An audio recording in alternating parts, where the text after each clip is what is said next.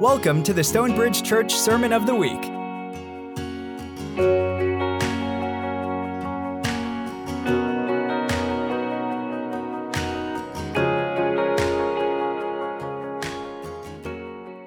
Special guest this morning, uh, Nancy Hutchins, will be sharing the message with us. Many of you know Nancy and her husband Brandon. Back when Stonebridge was a church of eight people, they were part of the eight when we were sitting around a table trying to figure out what we were doing. So their fingerprints are all over this church. Uh, we've been so thankful for the way they have invested and served and led from day one. And Nancy is a gifted teacher, and I'm really pleased that we'll have the opportunity to experience her gifts this morning.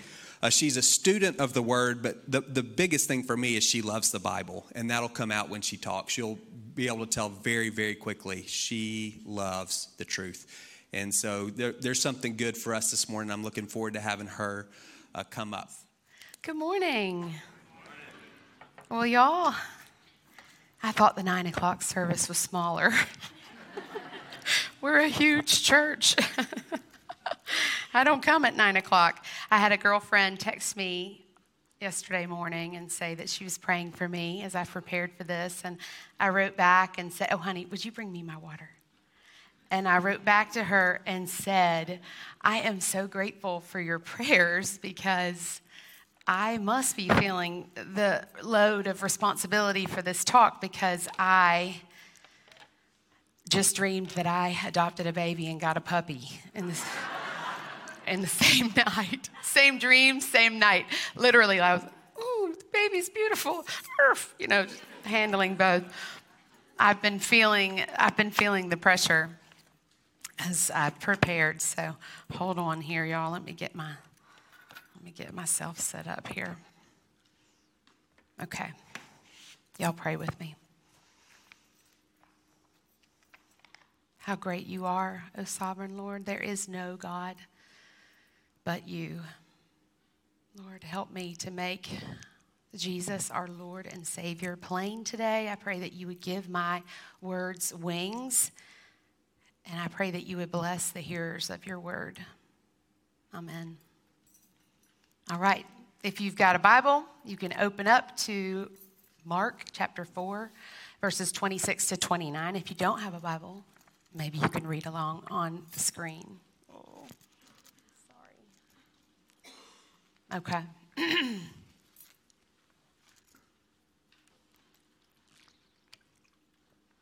the parable of the growing seed.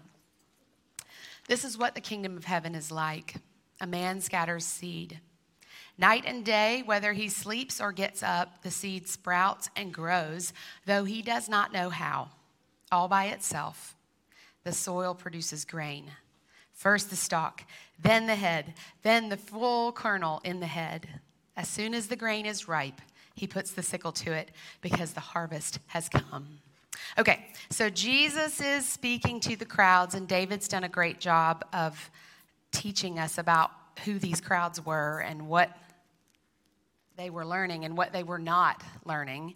So he's teaching a large crowd, and he only uses parables when he's speaking to the larger groups. He speaks very directly to his disciples, but he only uses parables when he's speaking to crowds. So I think what's fun about this little parable, it's very short, is that we might expect, and I think our first century hearers might have expected Jesus to say, the kingdom of heaven is like a majestic mountaintop a castle surrounded by legions of guards, the sun, the moon, the stars, a sunrise, a sunset, and all those things I think are, we could find parallels to make them like the kingdom of heaven, but he uses this startling, ordinary language to describe an extraordinary truth, okay?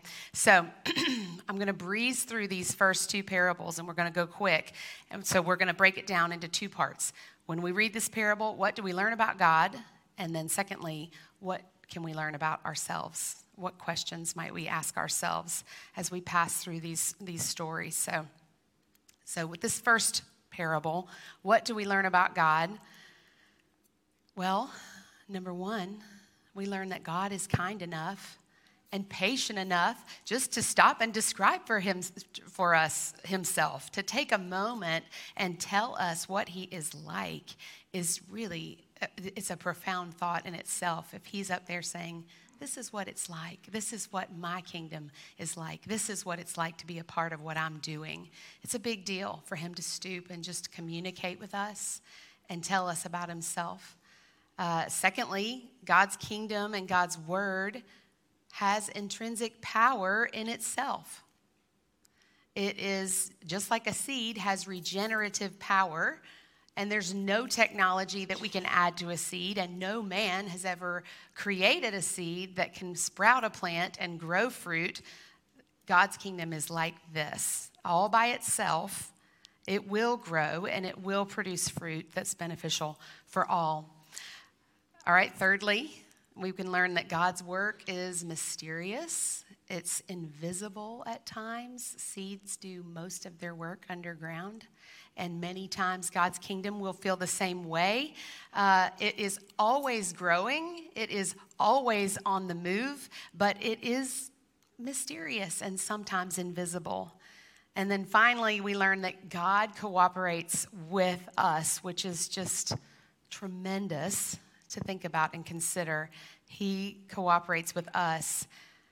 The farmer is involved with this process. He does scatter the seed, but really his involvement ends there. And I cherish the fact that God tells us that this farmer then goes on to sleep and rise and work and sleep and rise and work. And all the while, God's kingdom is on the move. So finally, we see that the farmer gets to gather in a harvest, and that's really where his involvement ends as well. So, questions to ask yourself, all right? Number one, are you scattering seed? And what I mean by that is, are you sharing your story, um, your God story? Um, in order to share a story, you have to have a story. And in order to have, have a story, you have to be listening and noticing God's involvement in your life. So that's a discipline in itself. But as you begin to do that, you're going to have a story and you've got a, an amazing opportunity to share it each and every day. So I would ask you, are you sharing your story? Rob McDowell, he's a pastor out in West Cobb, he says, share your story and God gets the glory. So do it. Stories are sticky, uh, they have power.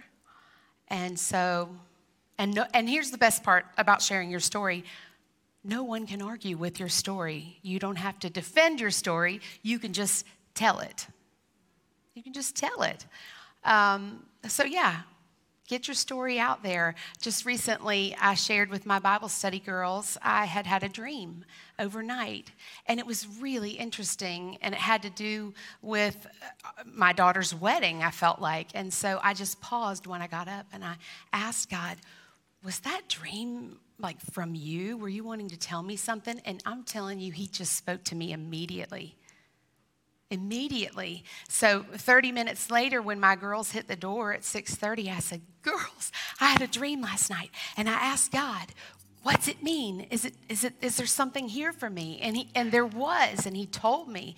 You it was just amazing. And i remember that dream because i shared it with those girls. So share your story. God gets the glory. Um, there's probably lots of sharers in here, people who are like, yes, I do share, and yes, I am talking about the Lord all the time. If that's you, then you might need to take a lesson from this farmer who rested and just know that God's kingdom is coming and God's kingdom is working, and you mm, can rest. I got it, David. Here it comes. I'm going to hold it. I'll put it on the table because the chair's going to knock it off. You can rest. God's kingdom is coming. It's a beautiful thing. All right. Next passage Mark chapter 4, verses 30 to 34. Do y'all have that up there? Yeah, there we go. Good. Okay. Okay. Um, here we go. Let's keep going. Again, he said, What shall we say the kingdom of heaven is like? Or what parable shall we use to describe it? It's like a mustard seed, which is the smallest of all seeds on the earth, yet when planted, it becomes the largest of all garden plants, with such big branches that birds can perch in its shade. So, a word on mustard plants. We got pictures. So, mustard seeds grow into annual winter herb bushes. They're not really trees, they're just big old bushes right there. Aren't they beautiful? They grow really fast. They typically reach maturity in 60 days. So they grow from really, if you've ever seen one, a very tiny seed into that sometimes reaching 12 feet tall. They branch profusely, and truly, birds do perch in mustard plants. So, once again, we've got Jesus using a botanical image here, but this time his focus is not on this mysterious growth, but it's on this contrast between a tiny seed, a tiny beginning, and an enormous outcome.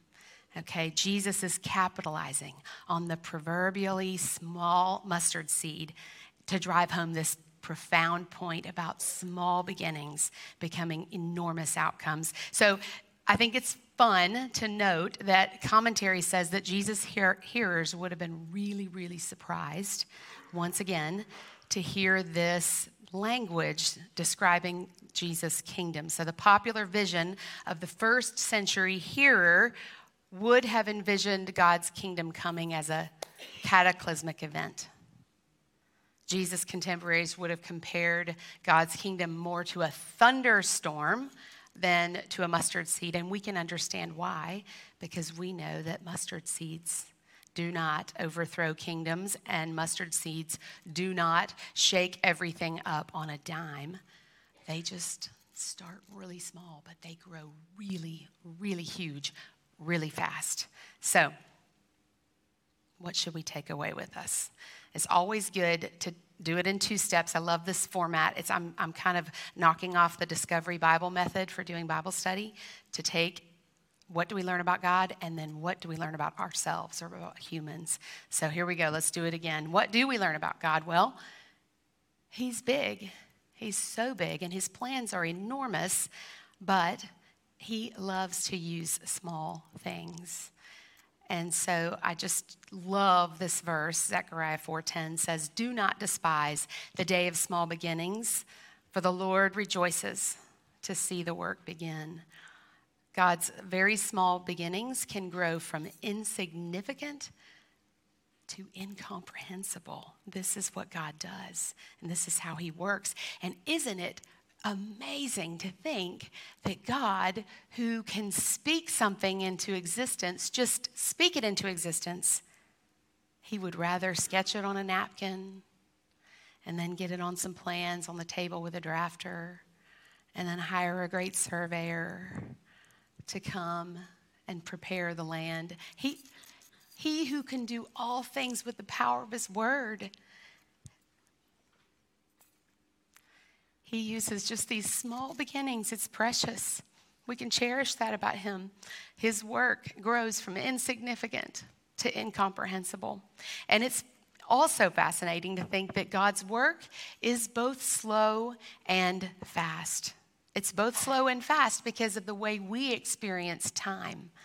We all know we've experienced 60 days that have dragged by. We thought they would never end. It felt like 60 years. And we've also experienced 60 days that went in a, in, a, in a blink.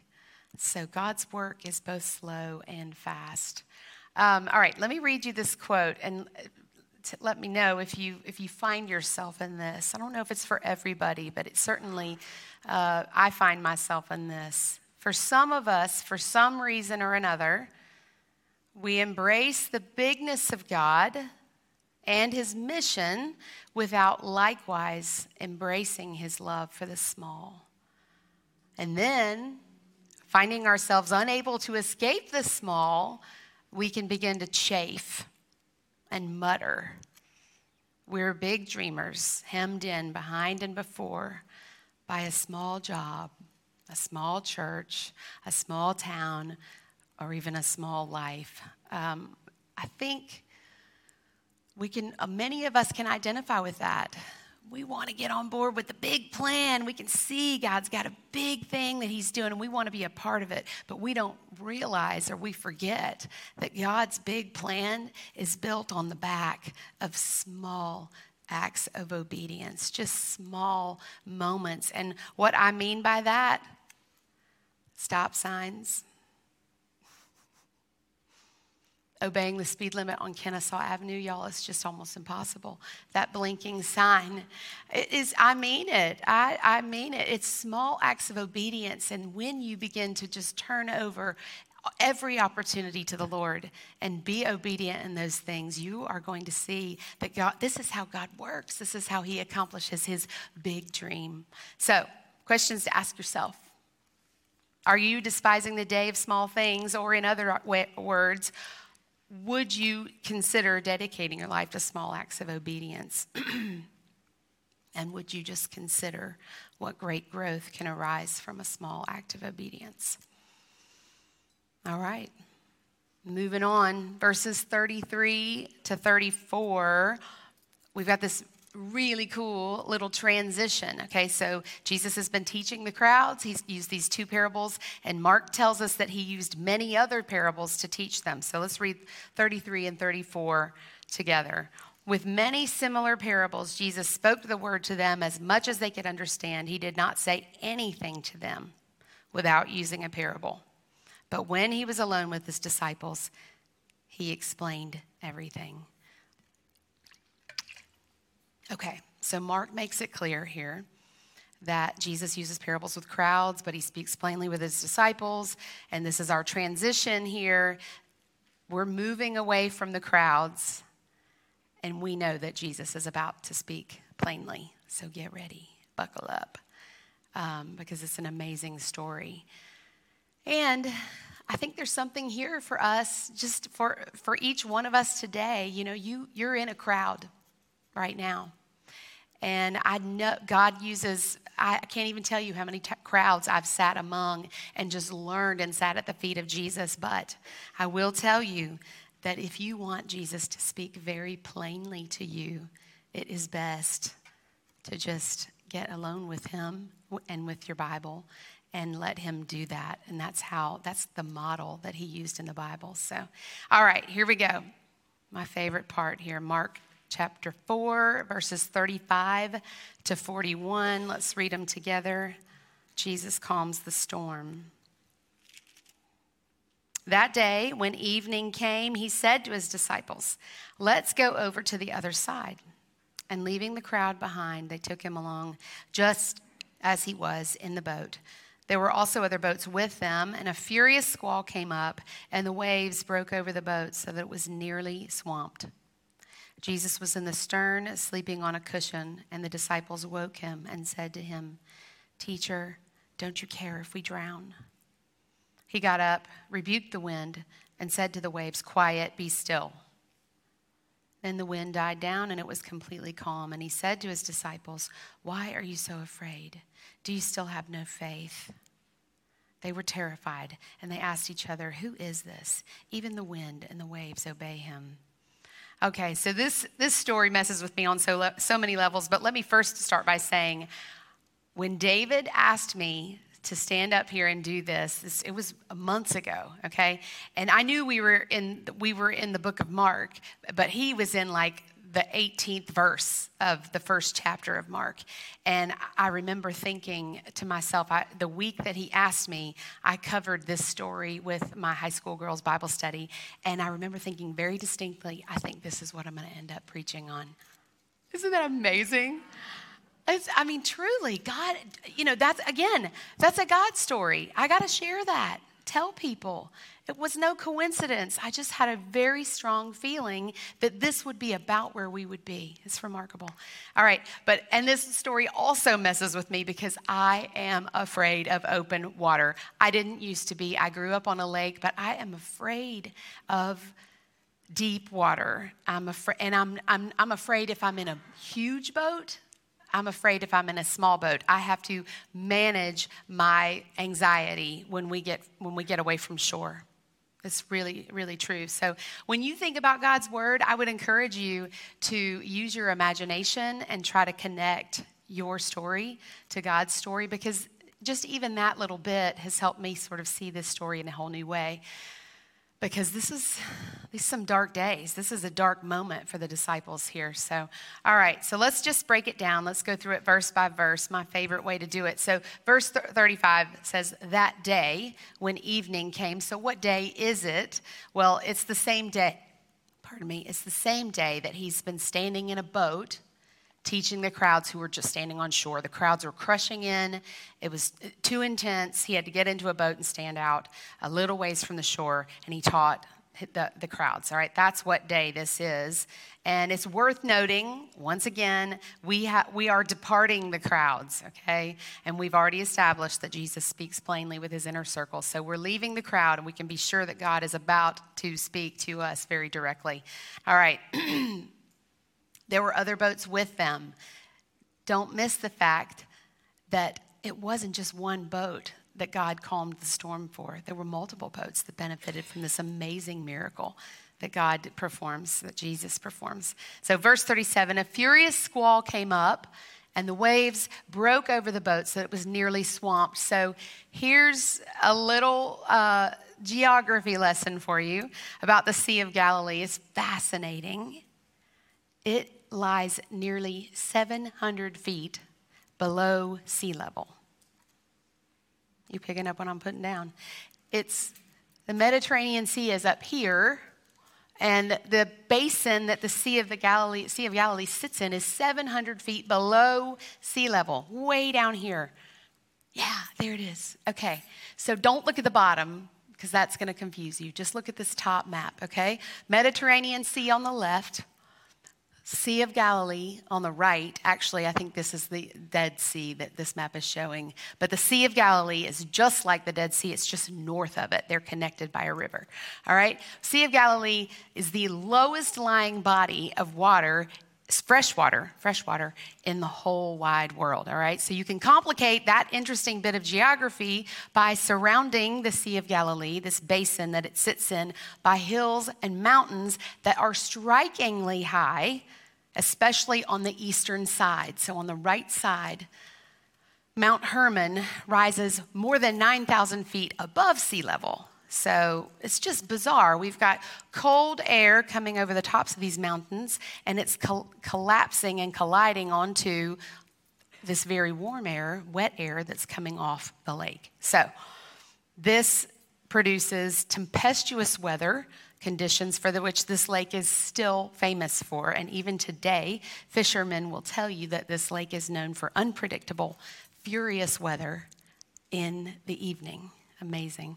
You could go to the Sea of Galilee today if you wanted to. Isn't that amazing? You could just see where God performed this miracle.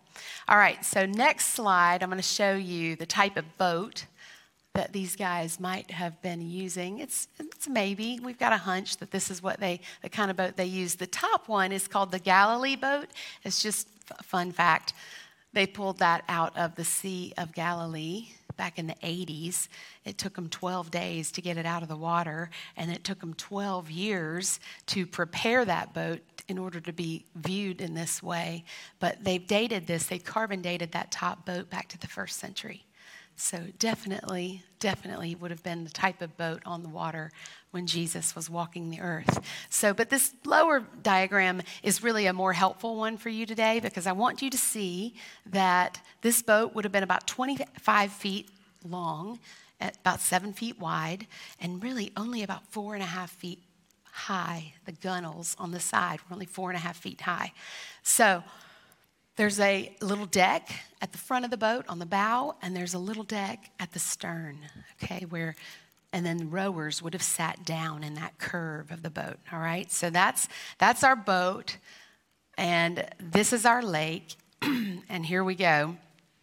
We know that these waves, it says the boat is nearly being swamped. I don't know if you were, any of you are active listeners, but how tall would these waves be if the boat was being swamped? Well, they're about five feet tall. They're five feet plus tall because the sides of the boat are four and a half feet. Wow, we got a huge, huge windstorm going, and these guys are in real trouble. Jesus was in the stern, verse 38, sleeping on a cushion. I wonder if you've been annoyed when you've read that part of the story. Um, I think it, it's troubling. I think it's a troubling line. But today, I would ask you to uh, maybe just attempt to cherish this sleepy Jesus. He was a man who experienced life the same way we did. And Jesus' life at this point consisted of two things walking and teaching all day long and spending time with people all day long. And then walking and spending time with people all day long. And Mark even tells us that all the way back in chapter one that he could no longer enter villages and towns and he had to stay out in lonely places and wilderness places. He is not in the Motel 6, he's in a lean to out in the woods, staying away from people at night. So we have an exhausted Jesus, and I think it, I think it would be worth our while to just try to love him as he sleeps and remember how exhausted he must have been. He is literally sleeping through a hurricane. That's tired. Um, and inter- fun fact this is the only mention of Jesus sleeping in the whole New Testament.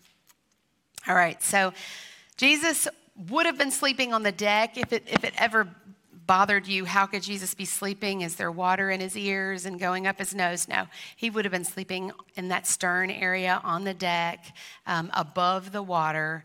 All right, our disciples wake him up and they scream at him, Teacher, don't you care if we drown? He got up, he rebuked the wind and the waves, and said to the waves, Quiet, be still. And the wind died down, and it was completely calm. So, my favorite three words of this passage are in verse 39, and it's just, He got up.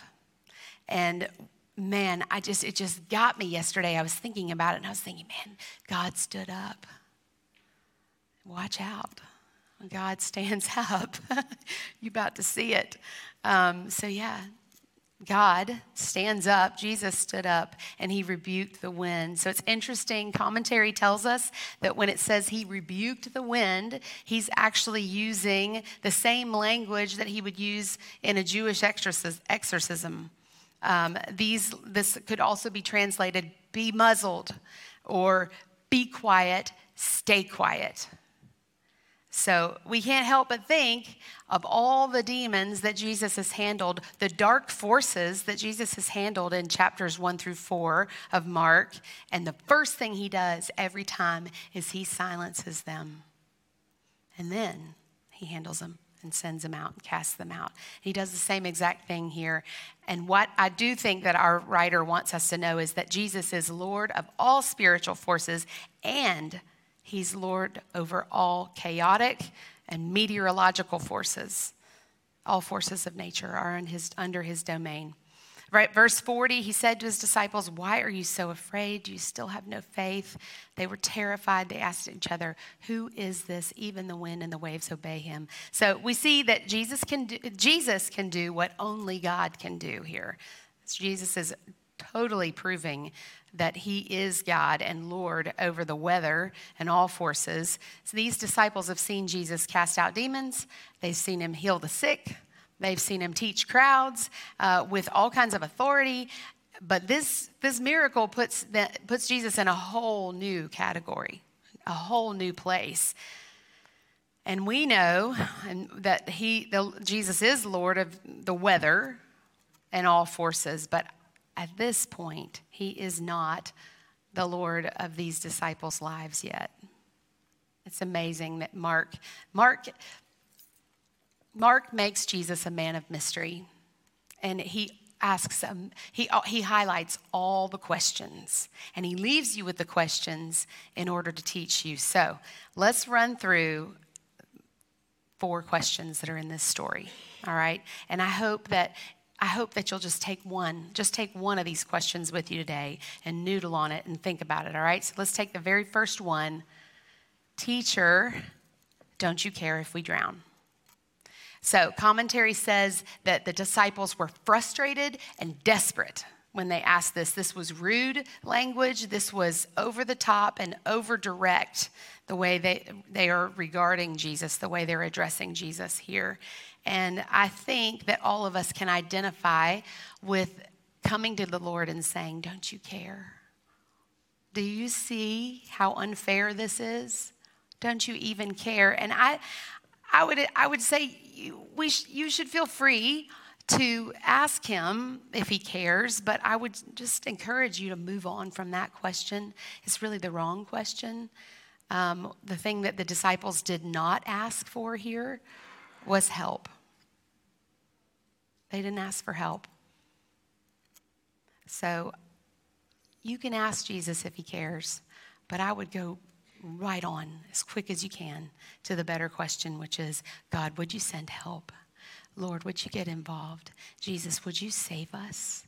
That is, that is your, your best move, maybe more than complaining. uh, second question why are you so afraid? Do you still have no faith? Now, this is Jesus' questions, and they really go together. You can't take them apart. That's why I've got them on the same line. All right, so up to this point in the Gospel of Mark, Jesus always uses questions to teach. So if it hurts your feelings just a, a tiny bit, that, that Jesus turns, calms the wind and turns right around his disciples and says, Why are you so afraid? I would love for you to take a moment today to reframe these words and remember that this is Jesus' wisdom and teaching. This is how Jesus teaches. He asks great questions, okay? This is not a word of condemnation. And you want to remember that Jesus only rebuked the wind. He did not rebuke his disciples. He just asked them two really fantastic questions. And they are for us today. God is interested in your growth, He's interested in your development. So, all right, notice God, Jesus does not ask them, why don't you have more knowledge? It just, it, it, no, he asks them, why are you so afraid? He questions their fear. So I would say it's important to note here that perhaps the biggest barrier to faith is not a lack of knowledge, but giving way to fear. You could put it another way that a great litmus test for your faith is not how much you know, but how little you're afraid of. Um, this is how this is how God, this is how Jesus was measuring their faith. Uh, Jesus is still asking today, why are you so afraid? If you can face this question, it really will grow and teach you.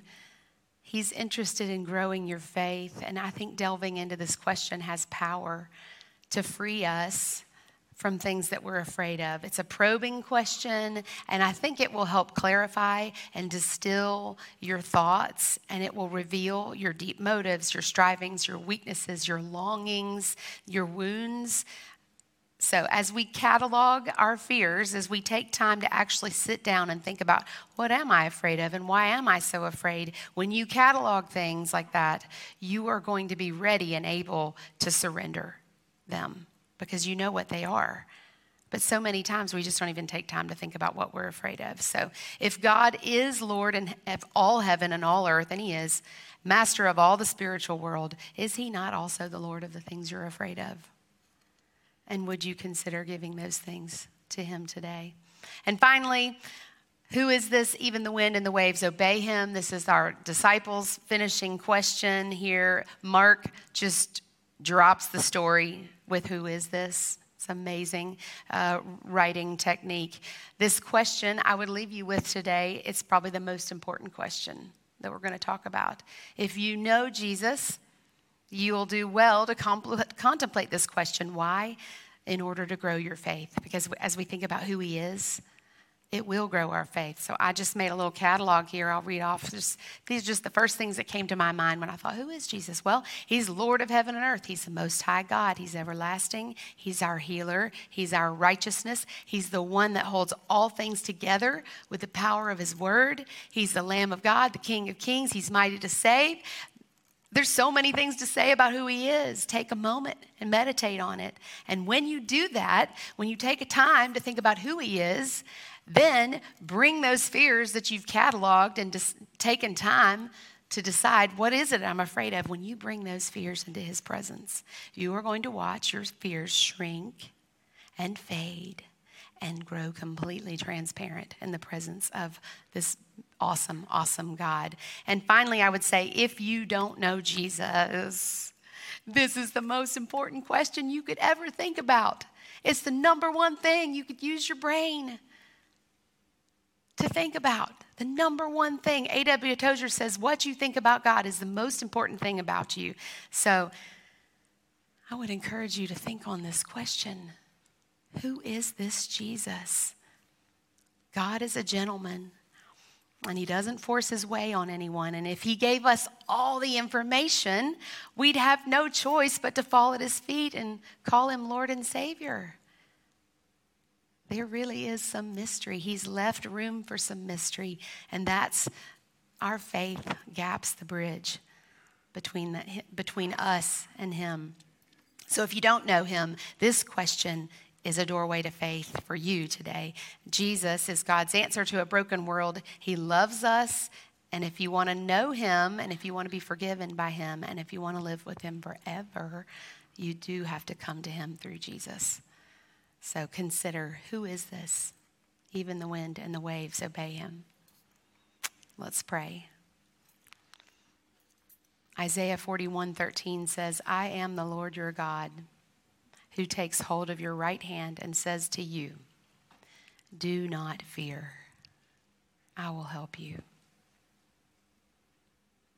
Lord, thank you that you are in each and every one of our boats,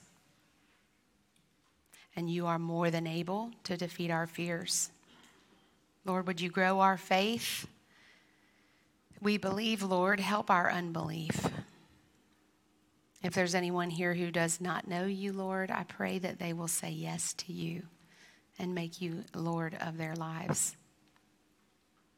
How great you are, O sovereign Lord. There is no God but you. Amen. So much. It's wonderful. Um, we're going to close uh, with some worship and ministry. So, ministry teams, if you guys would come up, and I'll just, that one question, those three words that Nancy said, he got up. If there's a place in your life where you need Jesus to get up, we want to pray for you in that area today. So, as, you're, as she was talking, if you're thinking, uh, if I was honest, I, I think he's sleeping too, and I'm, I'm, kind of, I'm frustrated then we, we want you we want to pray with you if she was as she was sharing if you're thinking this is an area where, I, where I, i'm afraid we want to pray for you. If the, again, if there's just an area where in your mind you would say, he's he's just not being active, and I need him to be active. You need Jesus to stand up. We want to pray that you would see that in your life in a way that would be encouraging to you.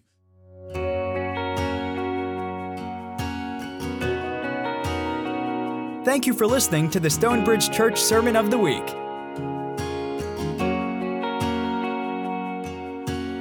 Bye.